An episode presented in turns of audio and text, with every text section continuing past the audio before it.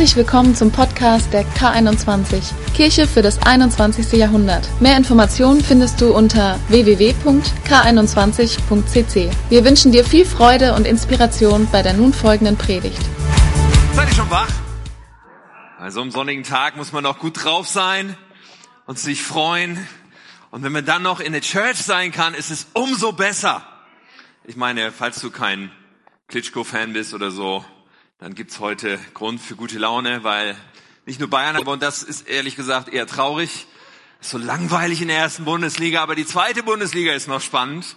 Hannover wird heute gewinnen und äh, wird den Aufstieg schaffen und so weiter. Ne? Sehr gut. Hey, richtig gut. Ich will jetzt nochmal unterstreichen, lange nach der Kirche. Ich hoffe, am Freitagabend ist das in deinem Kalender fest eingeplant. Ich zähle auf euch alle, dass ihr hier seid.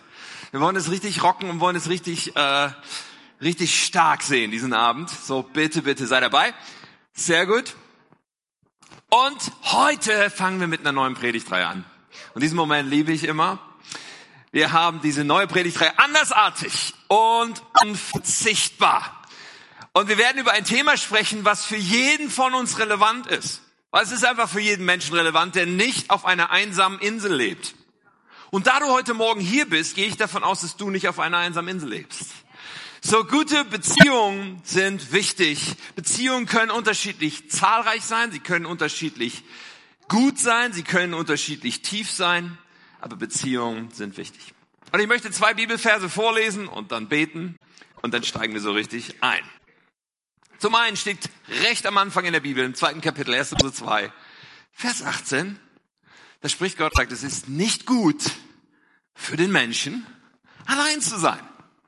Es ist nicht gut für den Menschen allein zu sein. Und dann habe ich euch ein Zitat mitgebracht aus 1 Samuel 18, Vers 3. In diesem Vers heißt es, Jonathan schloss mit David einen Freundschaftsbund, weil er ihn liebte wie sein eigenes Leben.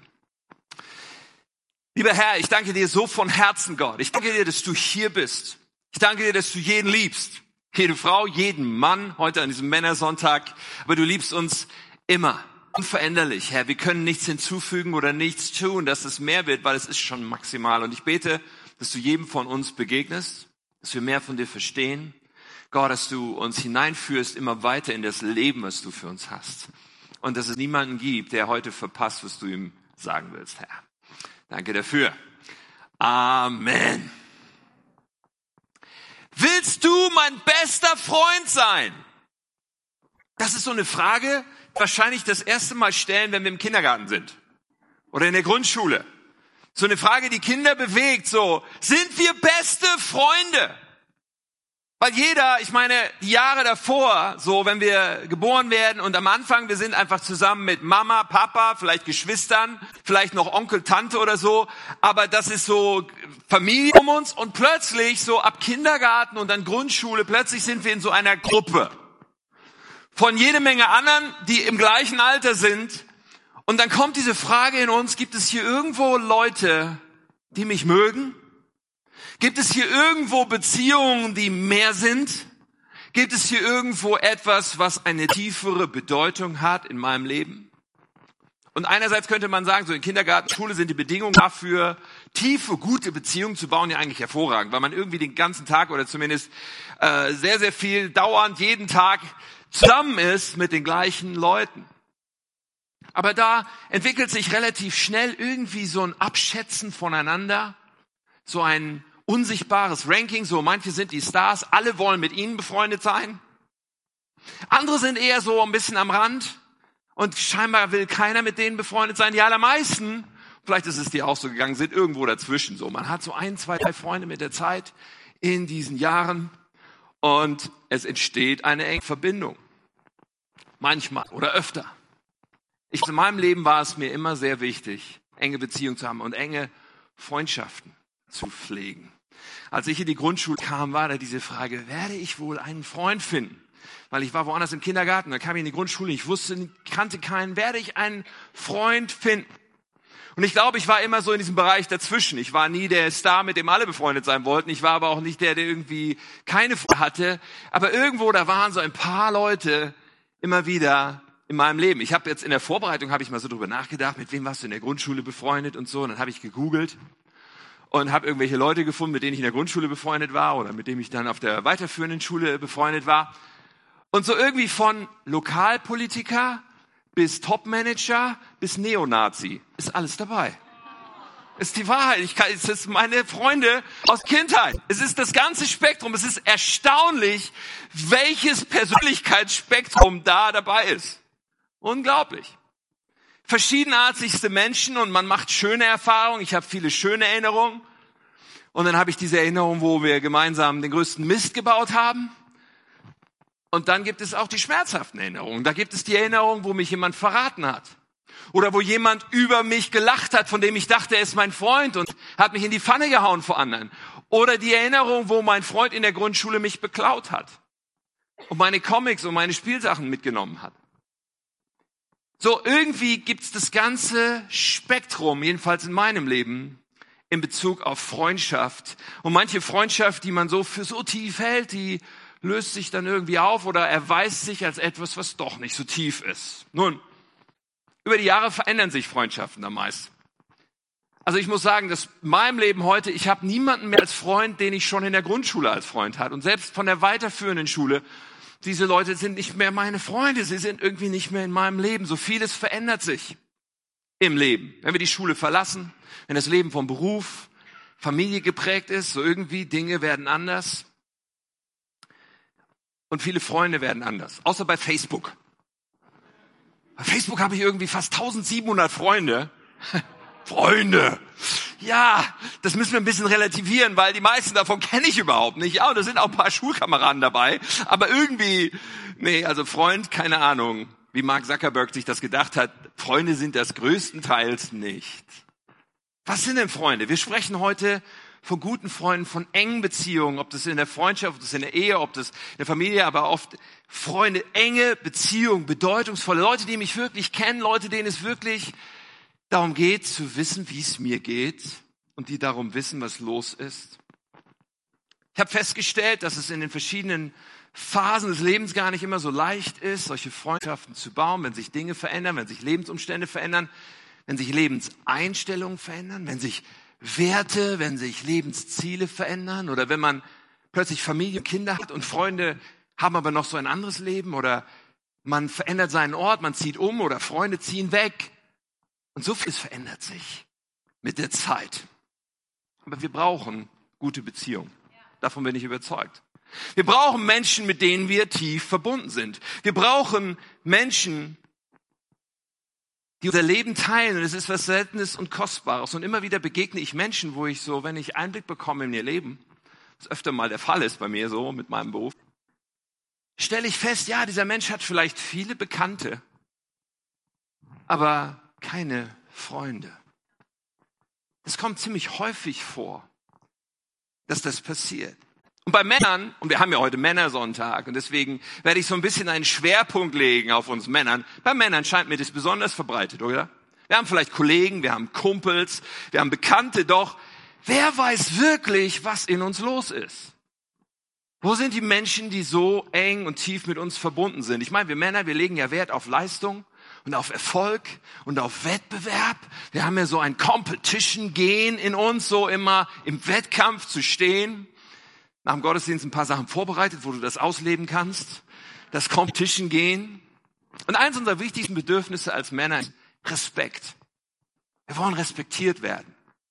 Wir wollen, dass der andere uns hoch ansieht und uns Respekt gibt. Nun, weil wir respektiert werden wollen, fällt es uns aber oft so schwer, Schwäche zuzugeben. Fällt es uns oft so schwer, Nähe aufzubauen. Männer sind schon spezielles Völkchen. Wenn ich das so wahrnehme bei einer Person, okay, da scheinen gar keine engen Freundschaften zu sein, dann frage ich mich manchmal, wie hoch mag wohl der Leidensdruck sein? Und auch das ist wahrscheinlich unterschiedlich. Mancher sagt, ja, ich leide darunter und jemand anders sagt, vielleicht, nee, das, das ist okay für mich. Nicht jeder Mensch sagt, das muss sich ändern, ich will das unbedingt anders in meinem Leben haben. Mancher sagt auch, ah, keine Ahnung, ist zwar schade, aber ich komme klar, mein Leben ist auch so voll genug. Was nicht ist, das ist nicht. Wirklich?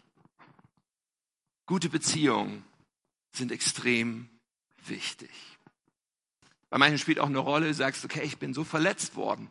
Und ja, Menschen, die nah an uns ranlassen, haben das Potenzial, uns zu verletzen wie niemand sonst. Haben das Potenzial, uns weh zu tun wie niemand sonst. Das liegt in der Natur der Sache. Und mancher sagt, nee, das will ich nicht mehr. Ich lasse Menschen nicht mehr so nah an mich ran. Vielleicht nicht mal dein Ehepartner.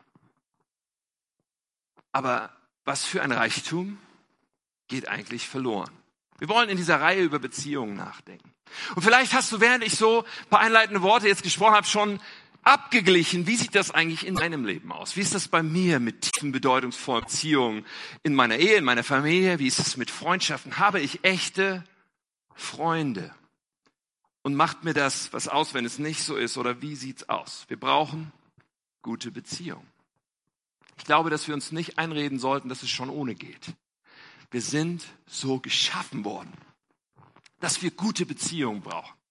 Wenn Gott sagt, und wir haben das gelesen, es ist nicht gut, dass der Mensch allein sei, ja, dann spricht er von all diesen Facetten. Er spricht zuallererst davon, dass, ich meine, er leitet damit ein, dass er zu dem Menschen, der da ist, dem einen Menschen einen zweiten schafft, Mann und Frau.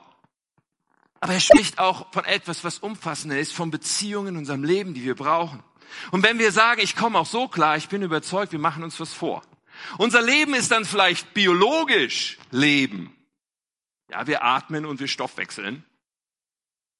Aber es ist nicht wahres Leben. Es ist nicht Leben, wie Gott sich vorgestellt hat. Wir werden nicht die Fülle und auch nicht die Bestimmung so weit entdecken und leben, die Gott für uns hat. Wir brauchen tiefe Verbundenheit.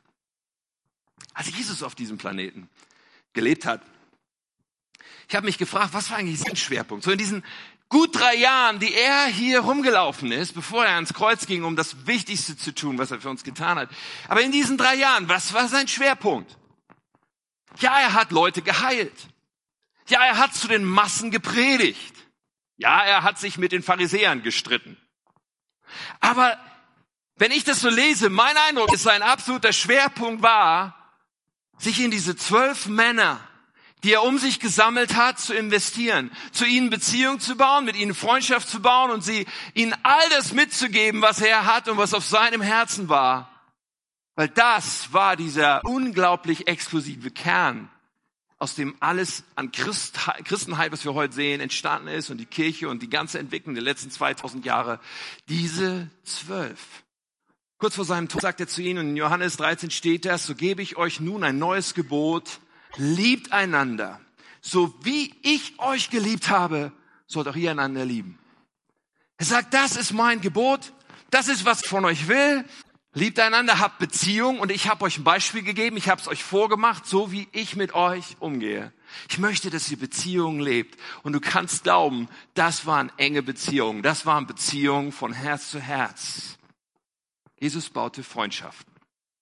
Und wenn er von einem Gebot spricht, manche Leute denken ja, Gott hat eine Menge Gebote für uns, um unser Leben einzuschränken und klein zu machen und mir alles Mögliche, was Spaß macht, zu nehmen. Nein, nein, diese Gebote sind genau das Gegenteil.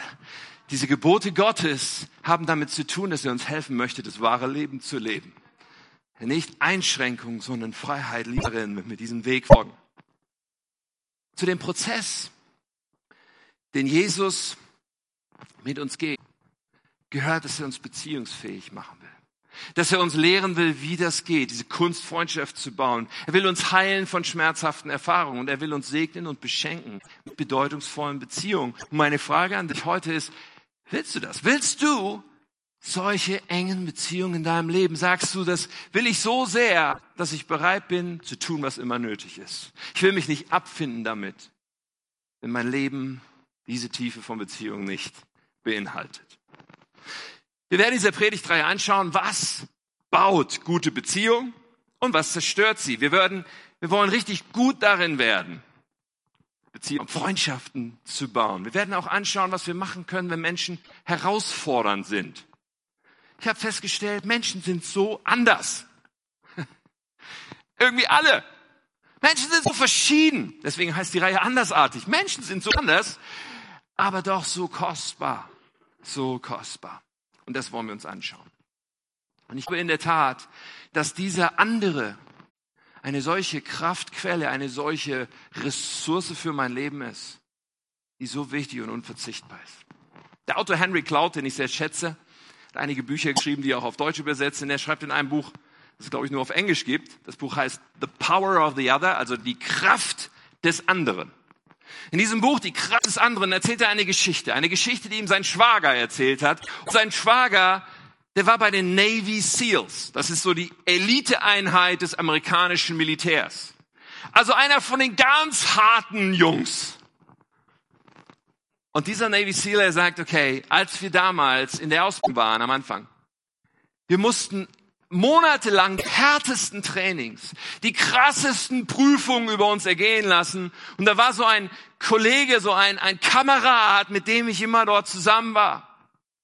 Und am Ende dieser Ausbildung gibt es noch mal etwas, das nannten sie die Höllenwoche. Wo noch mal alles auf die Spitze getrieben wurde. Eine Woche lang mit den härtesten Herausforderungen bis an die Limits und darüber hinaus viel Schlafentzug bis zur absoluten Erschöpfung. Und dann quasi als Höhepunkt mussten sie eine lange Strecke durch eisiges Wasser, mehrere Kilometer durch eisiges Wasser schwimmen, als sie schon völlig übermüdet und völlig am Ende ihrer Kräfte waren. Und die beiden erleben es so, der eine von den beiden schafft es, diese Strecke zu schwimmen. Er kommt mit letzter Kraft am Ufer an, er steht auf diesem Felsen am Ufer und dann sieht er seinen Freund, wie der kommt. Aber dieser Freund sagt, in dieser Situation, als ich da draußen im Wasser war, ich bin vor eine Mauer geprallt. Ja, keine Mauer, die da stand, aber eine Mauer meines Körpers. Ich war sowas von am Ende. Ich kam an diesen Punkt, wo ich nichts mehr bewegen konnte.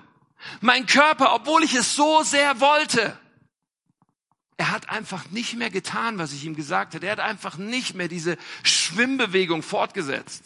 Er war absolut am Ende. Und sie hatten irgendwie so eine, so eine Klingel oder sowas, sie hatten irgendwas bei sich, was sie drucken können, wenn sie aufgeben wollten. Aber damit war alles umsonst gewesen. All diese Monate des harten Trainings, all das, was sie bis jetzt durchgemacht hat, wäre alles umsonst gewesen. Alles in ihm sagte, ich will nicht aufhören, ich will nicht aufgeben. Aber sein Körper gehorchte ihm nicht mehr.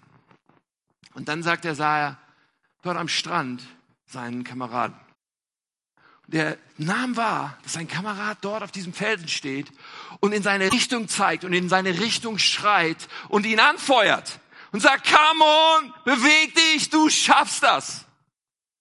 Und er sagt, keine Ahnung wieso, aber das wahrzunehmen hat in mir eine Kraft freigesetzt, die ich vorher, die, zu der hatte ich keinen Zugriff. Zu der hatte ich keine irgendwie Verbindung. Aber als ich meinen Kameraden sah, konnte ich diese letzten 200 Meter noch schwimmen. Und ich glaube, dass es so war.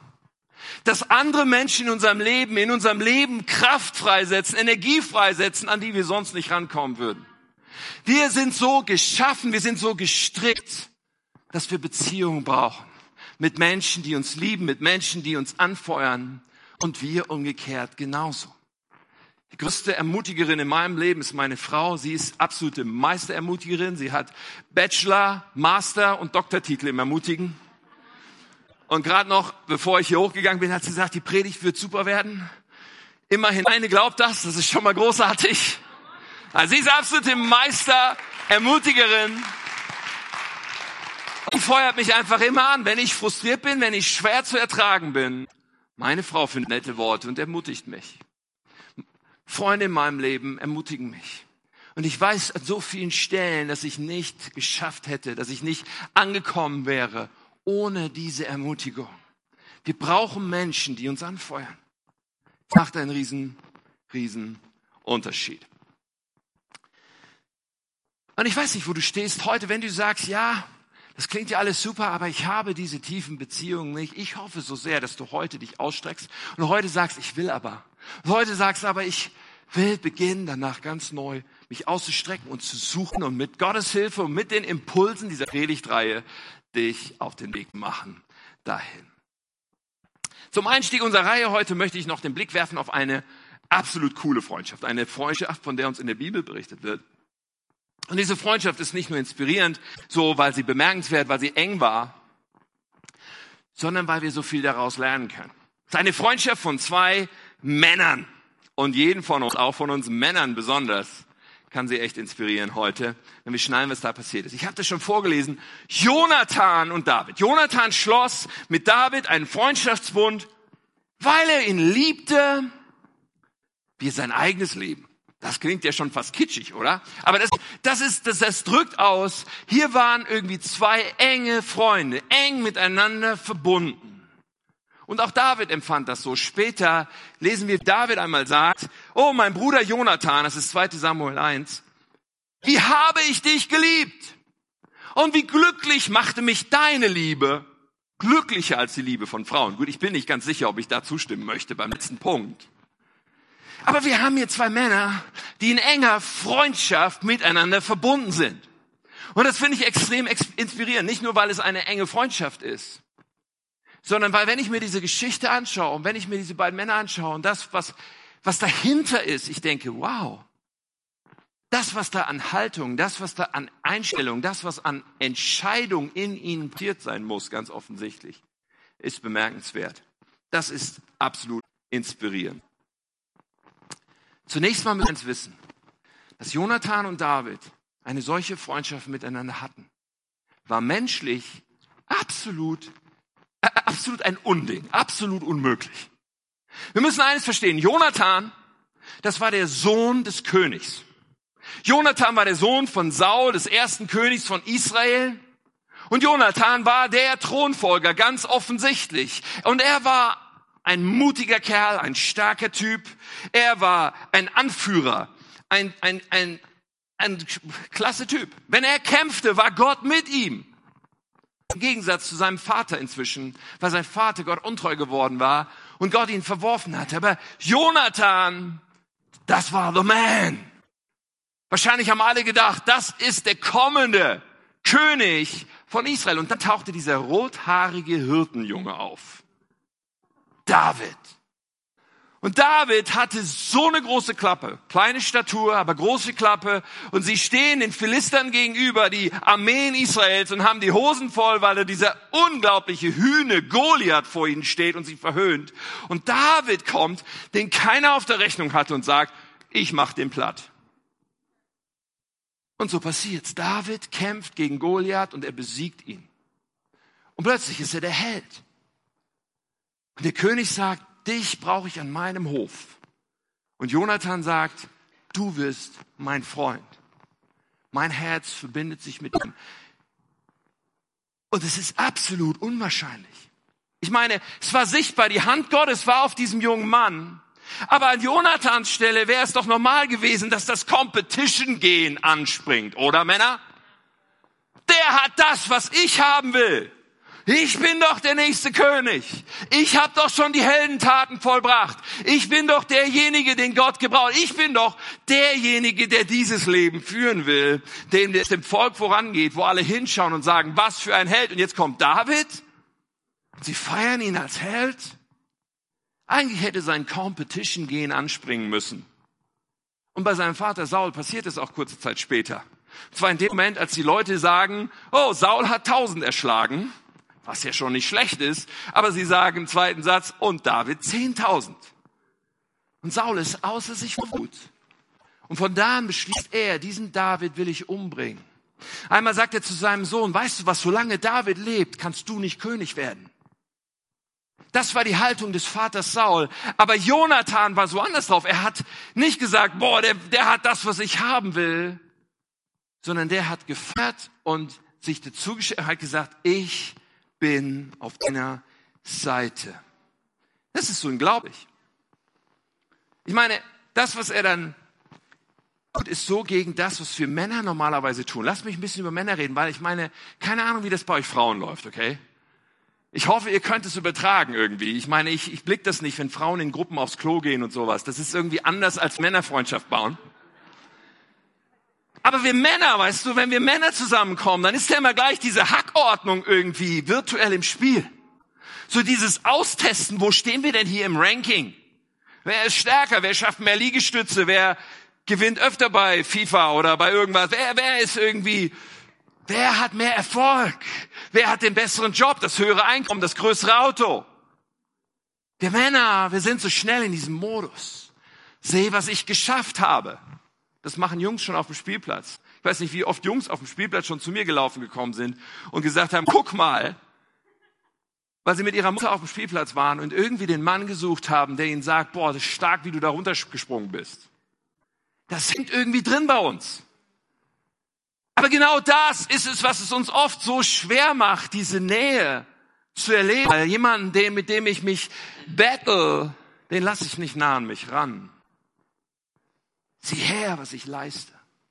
Und eigentlich ist da Unsicherheit in uns und so oft machen wir Bemerkungen und so oft stellen wir Dinge so dar, dass wir einfach mal gut dastehen, statt an uns ranzulassen.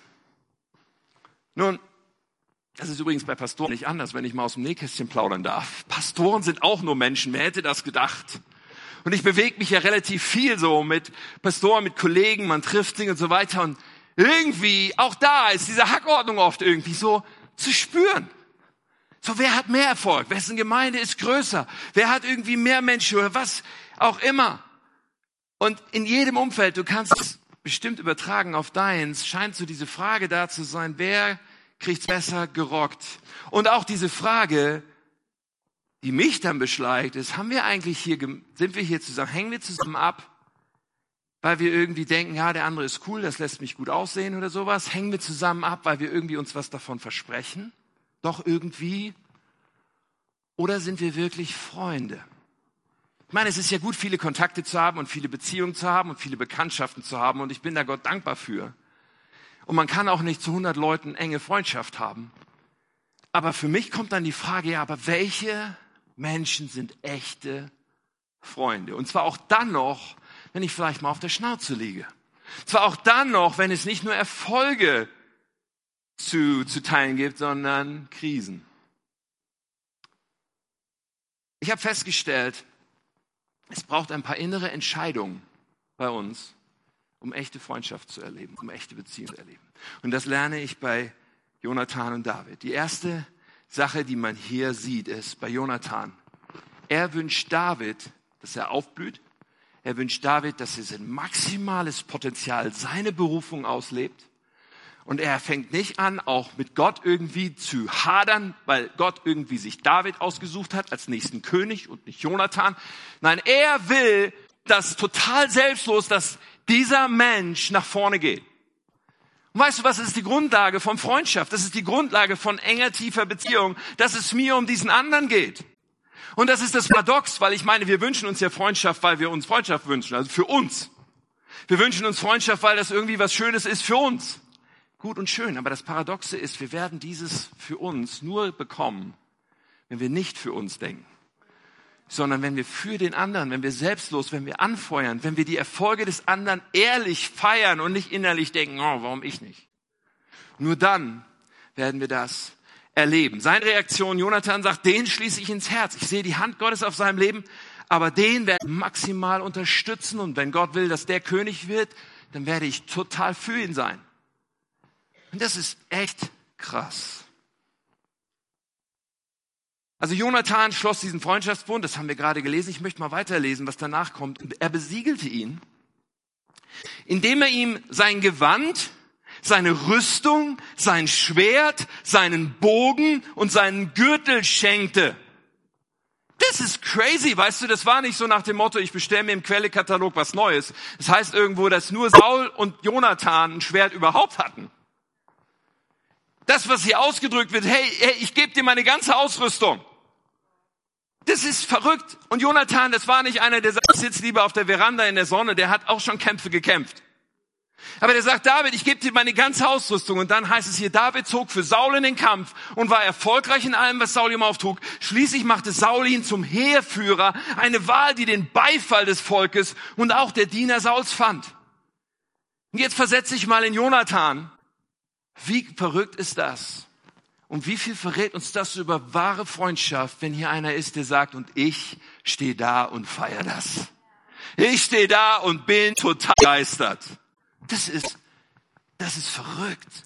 Und doch ist es so sehr das Wesen von Freundschaft. Es ist so sehr, dass wir sagen, all das, was in mir auf Wettbewerb ausgelegt ist, all das, was hier Competition machen will, das, das will ich, das, das darf mich nicht beeinflussen, sondern ich will ehrlich feiern, was Gott im Leben meines Freundes tut. Und da, wo wir das spüren, wo wir das von beiden Seiten spüren, da war er genauso drauf. Er, er hat ja Jonathan nicht wegen irgendwie klein angesehen, sondern er hat ihn die ganze Zeit respektiert als den Königssohn. Er hat ihn immer respektiert. Er hat gesagt, wenn er mit, mit Jonathan gesprochen hat, sagte er, dein Knecht macht das und das, als er über sich selber sprach. Er hat sich selber als Knecht von Jonathan bezeichnet. So, es war irgendwie ein beidseitiges Ding. Aber es war diese Haltung, hey, ich will, dass du groß rauskommst. Von beiden Seiten. Ich will, dass du deinen Platz einnimmst. Ich will, dass Gottes Bestimmung mit deinem Leben greift. Und er war sogar noch, David war sogar noch nach dem Tod loyal gegenüber dieser Freundschaft, nach dem Tod von Jonathan. Nicht nach seinem eigenen, dann konnte er nicht mehr viel machen, aber nach dem Tod von Jonathan sagt er irgendwann, als er König ist, sagt er, gibt es da noch welche aus dieser Familie von Jonathan? Der stellt fest, da lebt noch ein Sohn von Jonathan. Und der war körperlich behindert, er war verkrüppelt, weil er einmal als Baby schon runtergefallen war. Und, und er sagt, diesen Junge, diesen, diesen nach, diesen, diesen Sohn, ich will, ich will ihn an meinen Hof holen, ich will ihn überschütten mit Geschenken, ich will ihn versorgen, ich will ihn ausstatten, ich will ihn mit Gnade überschütten in einer Zeit, wo es normal war, dass wenn das Königshaus wechselte, in den Völkern drumherum, dass sie ausgerottet haben, wer immer Familie des anderen da war. Aber er hatte einen Freund, Jonathan, der ihm lieber war als irgendjemand. Und weißt du was? Es gibt noch eine zweite Entscheidung, die ich hier sehe bei den beiden. Und das ist mir das Wichtigste heute, dass wir das mitschneiden. Es ist eine ganz simple Sache. Eine Entscheidung, ohne die wir tiefe Beziehungen nicht erleben werden. Glaube ich. Eine Entscheidung, die ich hier erkenne bei den beiden. Ganz simpel. Wir müssen es wirklich wollen. Wir müssen es wirklich wollen. Nicht als ein, das wäre nice to have, sondern als ein, ich finde mich damit ab, wenn es nicht in meinem Leben ist. Ich will das wirklich. Ich will das lernen. Ich will mich darauf einlassen. Ich will. Gute Beziehungen kommen nicht einfach zu uns, sondern wir erleben sie, wenn wir sie leidenschaftlich und selbstlos suchen. Gute Beziehungen passieren nicht von alleine. Sie ereignen sich nicht so, so wie wir in der Grundschule einfach so irgendwie Freunde hatten, die manchmal wirklich Freunde waren und manchmal auch nicht. Nein, nein, wenn, wir das, wenn das Leben weiter voranschreitet, gute Beziehungen sind etwas, was wir wirklich wollen. Weil es uns an die Punkte führt, wo wir uns mit uns selber auseinandersetzen müssen. An die Punkte führt, wo wir uns selber anschauen und den Wert, den wir uns beimessen. Wo wir uns auseinandersetzen müssen mit dem Vergleichen mit dem anderen.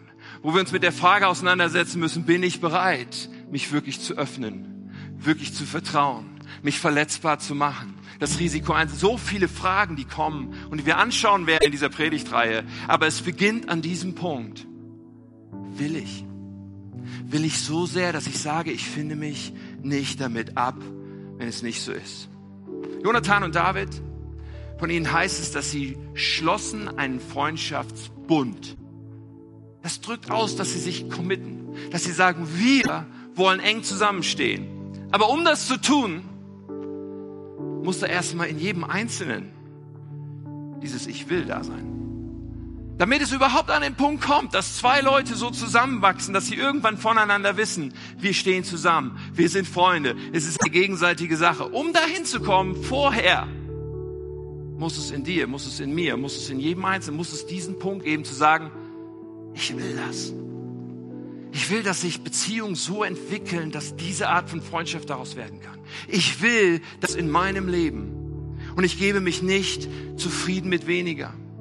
Ich lasse mich nicht zurückhalten von der Angst, verletzt zu werden. Von der Erinnerung, dass ich mal ausgelacht wurde von einem Freund oder hintergangen wurde von einem Freund oder alleine da stand. Nein, ich will echte, tiefe Beziehung. Ohne das geht es nicht. Und ich glaube, dass Gottes Hand mit uns ist. In dieser Predigtreihe werden wir viel darüber lernen, wie geht das praktisch. Aber alles beginnt mit dieser Bestandsaufnahme, mit dieser inneren Entscheidung, mit diesem, ich will tiefe, enge Beziehung, ich will es zur Priorität machen. In meiner Ehe übrigens auch. Und in den Freundschaften, die ich entweder habe oder die ich unbedingt bauen will. Ja, wir werden darüber nachdenken, wie geht das denn?